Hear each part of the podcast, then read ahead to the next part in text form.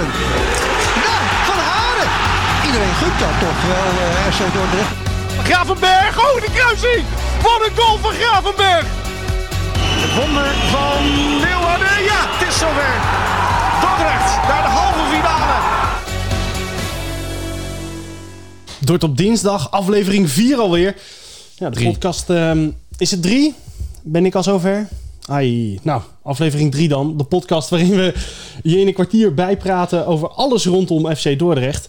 Mijn naam is Filip van Es en ik ben freelance journalist bij, bij Rijnmond. En tegenover mij zit Sjoerd Keizer, freelancer bij onder andere VI en Rijnmond. Ja, en eerst maar even over die uh, wedstrijd van afgelopen weekend op bezoek bij Go Ahead Eagles. Dave Datema had ons al helemaal lekker gemaakt, maar het werd een deceptie. 5-1 op de broek in de Adelaarshorst. Na 9 minuten greep scheidsrechter uh, Clay Ruperti een negatieve hoofdrol door de Eagles onterechte strafschop toe te kennen. Um, wel vervolgens feilloos afgerond door Jeroen Veldmaten. Ja, Sam Hendricks en Sparta-huurling Bradley van Hoeven die maakten er voor rust nog even 3-0 van. En direct na rust was het wederom Sam Hendricks die de schapenkoppen pijn deed. Als doekje voor het bloeden scoorde Osgur Aktas nog de eretreffer.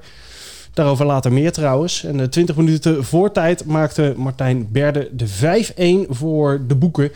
Ja, Sjoerd, uh, op welk moment heb jij de tv uitgezet? Poeh, uh, 2-0. Was het al klaar toch? Ja, het zag er niet goed uit hè? nee, maar niks. Het Nee. was echt helemaal niks. Ik, ik, ik heb me iedere keer verbaasd over het terugspelen op eh, de keeper.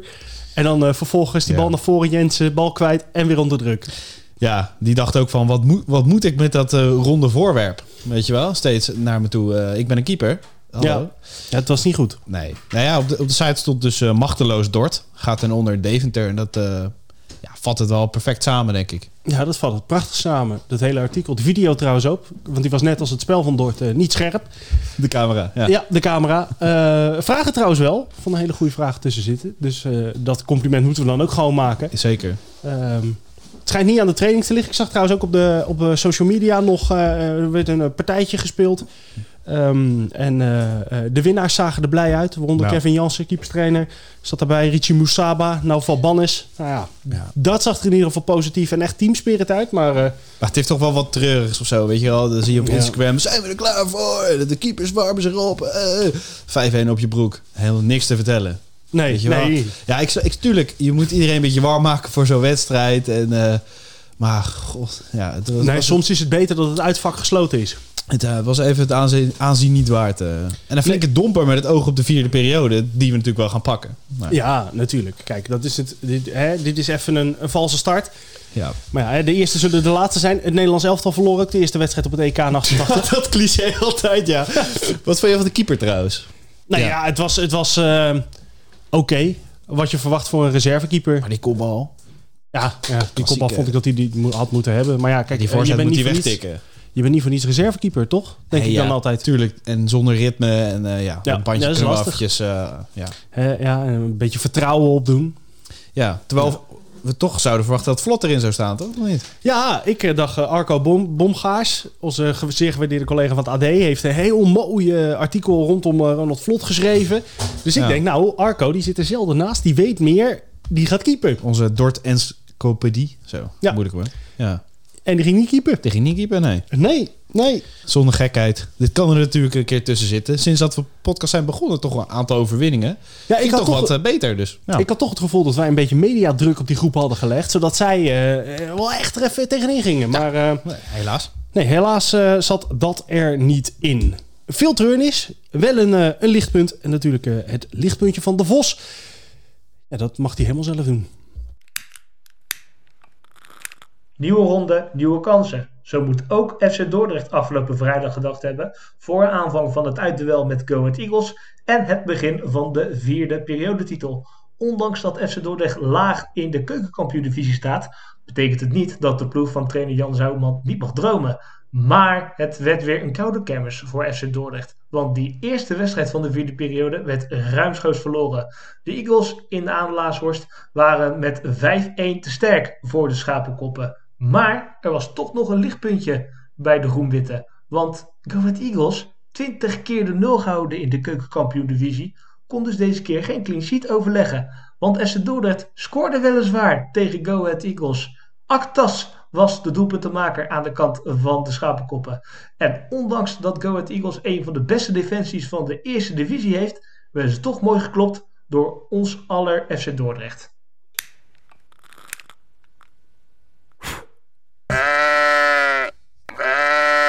Schaapje over de dam. Philip, Ja, een nieuw, Sjoerd. een nieuw eh, schaapje. Ehm, ja, Ja. het bijzondere voor mij, want eh, ik eh, ken hem wel goed. Geef wel een kleine, kleine hint. Oké. Aan jou de eer om eh, te raden wie het is. Oké, nou start ik het spannende muziekje. Ehm, mystery guest. Heb jij langer dan één seizoen bij FC Dordrecht gespeeld? Ja, Heb jij bij FC Dordrecht gespeeld tussen 2000 en 2010? Ja. Oeh. Ja, de, de, de stem verraadt voor mij al iets. Dus ik maak er gewoon een gesloten vraag van. Speel jij momenteel bij Sparta? Dat klopt. Ja, dan, is het, eh, dan kan het er één zijn. Adil Awassar. Ja, zware stem heb ik, hè? Ja, herkenbare Ja, ja, ja. stem. Ja, we, werken missen. ook bij Rijnmond, dus we komen je vaak Oké, tegen. Oké, oké. Zeker. Adil, eh, hoe is het nu Yes. met jou? En eh, heb je het gelijkspel kunnen verwerken? Die in de laatste minuut bij Heracles? Ja, dat was natuurlijk balen, vooral na de wedstrijd meteen. Maar ik moet zeggen, ja, het is gewoon vooral balen als je eigenlijk recht had op drie punten en uiteindelijk één punt overhoudt. Ja. En Je bent nu, eh, nu, eh, nu aanvoerder Sparta, nu een van de routiniers. Ehm, Yes. nou, eh, nou ben ik in het archief gedoken eh, en ben, ik, ben ik gaan kijken naar jouw eerste wedstrijden bij, eh, bij FC Dordrecht. Wat kan je je nog herinneren van je debuut? Van mijn debuut vrij weinig, moet ik eerlijk bekennen. Ik Ja? moet zeggen, ik, ja, ik ben sowieso wel een droogkloot in dat opzicht hoor. Dat ik daar niet echt eh, heel veel eh, ja, emoties bij heb of heel veel waarde aan hecht. Ik ga er eigenlijk best wel heel nuchter mee om. En als je me nu vraagt tegen wie ik heb gedebuteerd of wat dan, zou ik het mijn god niet eens meer weten. Nee. Heel, heel toevallig hebben wij in het, eh, het tabblaadje openstaan. En de eerste wedstrijd die ik kan vinden is MVV thuis. Oké, nou, dat zegt me helemaal niks. Mooi pot. nee, maar ja, je, bent, je bent natuurlijk begonnen dus bij, bij FC Dordrecht. Ehm, ja, eh, heb je nog... eh, want we hebben een interview gezien laatst. Volgens mij toen Sparta tegen Dort. Het laatste Ja. interview eh, wat we hebben kunnen vinden met Justin Kevenaar, onze collega. Toen zei hij ook, ja, het is eigenlijk niet zo heel speciaal meer eh, Nee, voor, voor nee. mij. Heb je wel dat je... Dat, ja, het moment dat je voor het eerst ja, echt doorbreekt. Was dat wel Ja. een speciaal gevoel? Jawel, tuurlijk. tuurlijk. Het, is, het is iets waar je als klein jongetje van droomt. En ehm, ik moet zeggen dat ik nou niet echt de meest talentvolle speler eh, vroeger was in de jeugd. Dus voor mij kwam het best wel als een verrassing aan. Maar naarmate de tijd vorderde merkte ik wel dat ik me elk- jaar wel ontwikkelde. En dat ik bepaalde jongens wel op een gegeven moment voorbij ging. En ja, uiteindelijk heb ik het ook wel kunnen redden in het betaald voetbal. Ja, want ik, ik zat te kijken en eh, eh, jij liep eh, veelvuldig met nummer, nummer 5 rond als, als linksback. Terwijl wij jou Ja. als, als centrumman kennen. Was dat gewoon... he- heeft Gert Kruis, de trainer van toen, jou toen gewoon op die plek gezet? Of was je altijd al linksback? Nee, ik begon als linksback vroeger. Altijd linksback gespeeld. En daarna maakte ik transfer van Dordrecht naar VV Venlo. Naar, naar, naar het middenveld. Daar kreeg ik André Wetsel als trainer. Ja. En daar begon ik me als voetballer eigenlijk te ontwikkelen. Ja, want als we eh, toch nog even teruggaan naar, eh, naar jouw allereerste seizoen in het betaalde voetbal. Eh, je kwam erin, toen was je, toen was je 18. Wie waren toen de spelers in het team of de trainers die jou, die jou bij de hand namen? Nou, de, jong- de jongens die mij echt bij de hand namen. En dat zal ik ook nooit meer vergeten. Dat was Ciro Lopez destijds. Nicky van der Velde. Eddie Putter. eh, dat waren eigenlijk wel de jongens, de oudere jongens. Ja, die gewoon echt in, in mij investeerden bij Dordrecht 90. Die eh, me ook aangaven van we gaan de gym in. En we gaan nog een eh, extra balletjes trappen. En ja, ik denk dat het gewoon super belangrijk is voor de jonge jongens. Dat ze eh, wegwijs worden gemaakt door de oudere jongens. Dat ze aangesproken worden door de oudere jongens. Ja, ik denk dat het cruciaal is voor een ontwikkeling van een, ja, van een jongen die net komt kijken. Ja, het, dat seizoen was ook gelijk een, een, een bijzonder tumultueus seizoen. Jullie deden heel lang bovenin mee. Hebben drie keer de kans gehad om een periodetitel binnen te slepen. Ik weet niet of je je dat nog kan herinneren. Eh, hoe vaak is dat gelukt? Ik, volgens mij hebben we nog na competitie gespeeld, toch?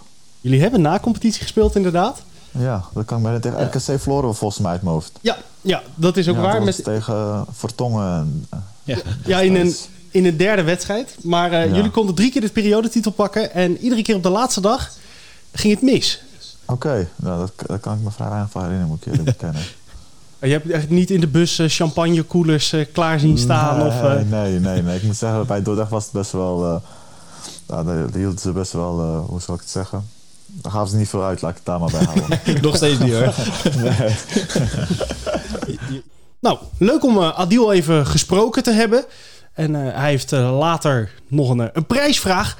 Want eh, ja, na het succes van afgelopen week met de zeep... Ja, we hebben een nieuwe flacon zeep.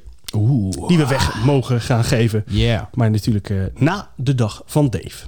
De dag van Dave. Als je het over Dordrecht en Telstar hebt, dan zou je meteen aan één speler kunnen denken. Niet omdat hij zo'n begaafde speler was of een neusje voor de goal had, maar omdat zijn voetbalbenen een moordwapen bleken te zijn. Letterlijk.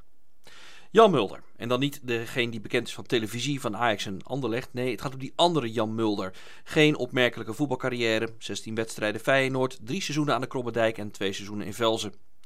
Maar hij komt pas echt in het nieuws in 1999. Dan moet hij voor de rechter verschijnen voor het om het leven brengen van een van zijn beste vrienden. Na een avondje drinken op een boot in de haven van Brielen krijgt Mulder ruzie met Jan Baas. Een dronken Mulder schopt het slachtoffer drie tot vijf keer tegen het hoofd en dat overleeft Baas niet. Tijdens de rechtszaak heeft de officier van justitie het over de getrainde benen van deze oud-voetballer als wapen. Hij krijgt zeven jaar cel. Na die celstraf komt Jan Mulder nog één keer in het nieuws. In 2013 wordt bekend dat hij 20 jaar eerder in een wedstrijd van Telstar twee keer bewust hens had gemaakt. Hij zou die wedstrijd hebben verkocht. Zwolle draait in de laatste vijf minuten een 1-0 achterstand om in een 2-1 overwinning. Jan Mulder heeft zijn rol bij die omkoping altijd ontkend. De dag van Dave. Nou, en dan besluit eh, de dag van Dave met een, eh, een gruwelijke moord. Ja, Sjoerd, eh, zou jij een moord plegen om, om weer eens drie punten te pakken? Nou zeker. Ik wil weer terug naar dat goede gevoel van die eh, overwinningen die eh, tegen die jongploegen. Uh, Ja, maar dan nou een keer tegen een serieuze tegenstander. Ja, Telstar. Telstar. Mi- middenmotor. Ik eh, zie het wel voor me eigenlijk. Ja, het is eigenlijk... Telstar wordt op dit moment op de manier geleid... waarvan ik zou hopen dat dat bij Dordt ook zou gebeuren. Ja, weinig geld, buitenkantjes. Een paar spelers met een krasje die echt wel kunnen voetballen. Ja, er lopen jongens bij rond ieder seizoen dat je denkt... hé, maar wie is dit? Maar en die blijken te kunnen voetballen. Veel technische voetballers ook. Dat zou Dort ook wel goed doen. Denk Ja, dat, dat denk ik ook. En kijk, we hebben natuurlijk, hè, eh, we, lopen er eh, misschien alvast vooruit, maar volgend seizoen gewoon Ben Kind, gaan we vanuit. Ja. dan heb je wel een. eh, een Onze laptop trainer. Ja, maar je hebt een type trainer die, die wel wat, hè, even wat anders brengt dan anders. En dat heb je natuurlijk met Andries Jonker bij Telstar ook. Dus De bijgalgem. de Berghelgem, die het ook heel grappig, sommige dingen heel erg grappig vindt. Zoals Kleiner Plet, die even gaat plassen tijdens een wedstrijd. Vond Dus, hij fantastisch. vond hij geweldig. Ja, ja. Dus.